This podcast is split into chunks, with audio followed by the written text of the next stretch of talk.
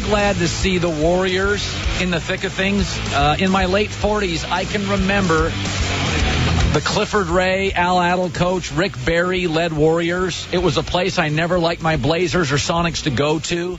Uh, their head coach, Mark Jackson, is a friend of the show and is just absolutely terrific.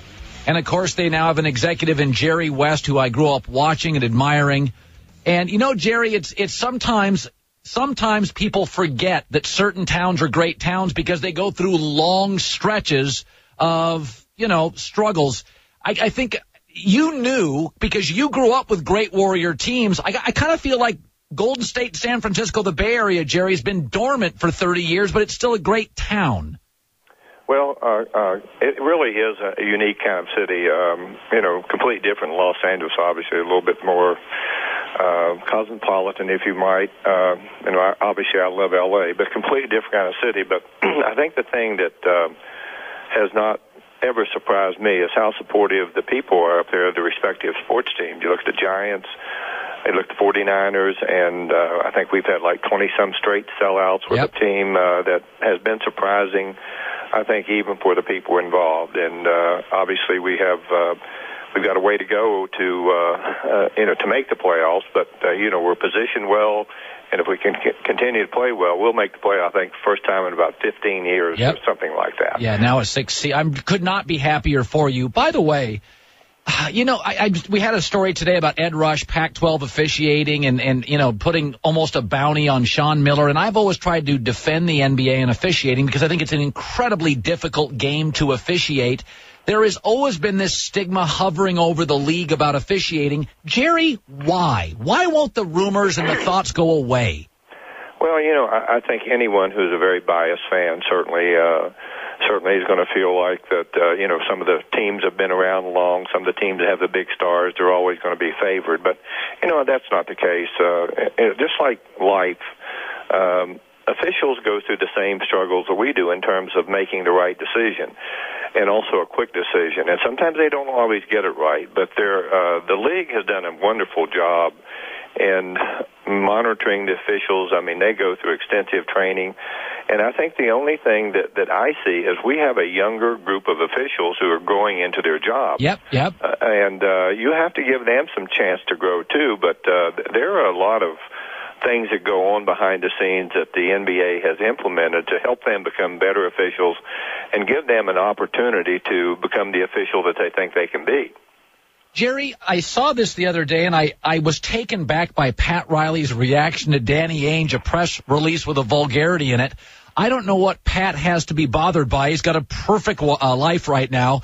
What do you make of Riley uh, kind of backhanding Danny Ainge? What did you make of that? Well, you know, as I say, I know Pat really well. He's uh, unbelievably competitive. He's always going to be protective of regardless of what team. I, I just it's funny you would ask that question. I was thinking this morning maybe they should put him in a boxing ring and see who comes out on top. But, but I don't. I really don't think it's appropriate to talk about other, uh, you know, other teams' players and and because players are always, you know, at at the uh, forefront of everything that happens in this league, and I, I don't think it's appropriate to comment on other teams' players unless it's complimentary because I think everyone who works in this league realizes how fragile it is.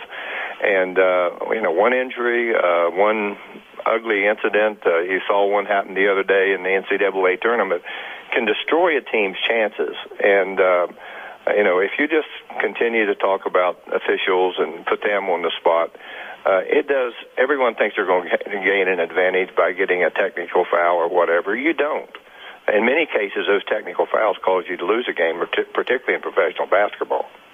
Jerry West joining us, executive now with the Warriors. They are going to make the playoffs.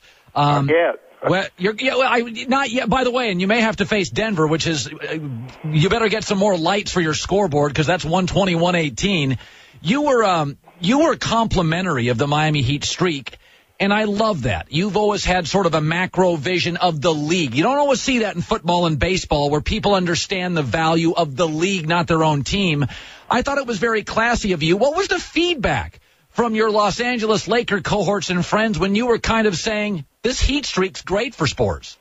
Well, I, frankly, I didn't get any uh, feedback. You know, it, it's so much more easy for players of today's era to I guess, communicate through social media. I'm not very good at those things at all. As a matter of fact, I'm terrible.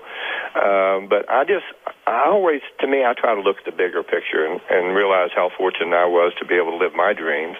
And I think it is great for this sport. It it calls more attention to the sport.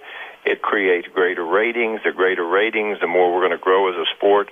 And also, I think it po- points out the importance of teams, even though they have the best player in the game today and, and uh, a player that is one of those uh, people who doesn't come around very often. We see a few. We've I've seen a few of them in my lifetime, and uh, you know his his growth as a player, his growth as a person has been phenomenal to watch.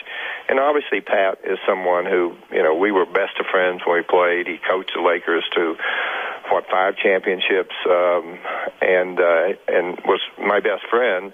And he he was part of that 33 game streak. And I know that. Uh, I know that uh, he's very proud of what he's accomplished down there, as he should be, and um, I was happy for him, uh, and also happy for the fact that that if they would have done it, I think it would have been great for basketball. But that's this, that's going to be a record. It's going to be tough tough to catch for anyone. Jerry, I only got 30 seconds left, and this is just an awful question for a sports guy to ask Jerry West. But Wilt and Shaq, Shaq's jersey's retired tonight. You're you got you're on the playground, Jerry West. Wilt, Shaq, one's to the left, one's to the right. Who's your starting center? I'm I'm not going to. I'm going to be politically correct. Okay, completely. Okay. Two incredibly gifted players. You could also throw another guy out there by the name of Abdul Jabbar yep. too, if you'd like. And they all played for the Lakers, which is pretty pretty unique and and special. But uh, it would be you know depending upon what a coach wanted. They, they were completely different players. You know, Shaquille O'Neal combined strength and power. Wilt combined all of them. Uh, Wilt was a better shot blocker, probably a better total rebounder, uh, total rebounder because there's more rebounds, more shots taken. And today there's not that as many rebounds. So someone averages 13, 14 rebounds. Uh, I think you some way statistically you could equate it to what the modern day players are. But coaches have a lot of control over the game, depending on what a coach wants. But uh, any, any of those three would be, I'd, I'd be willing to accept any of them, particularly in, uh, with the Warriors. Jerry, good talking to you again. Great talking to you, Kyle. All right.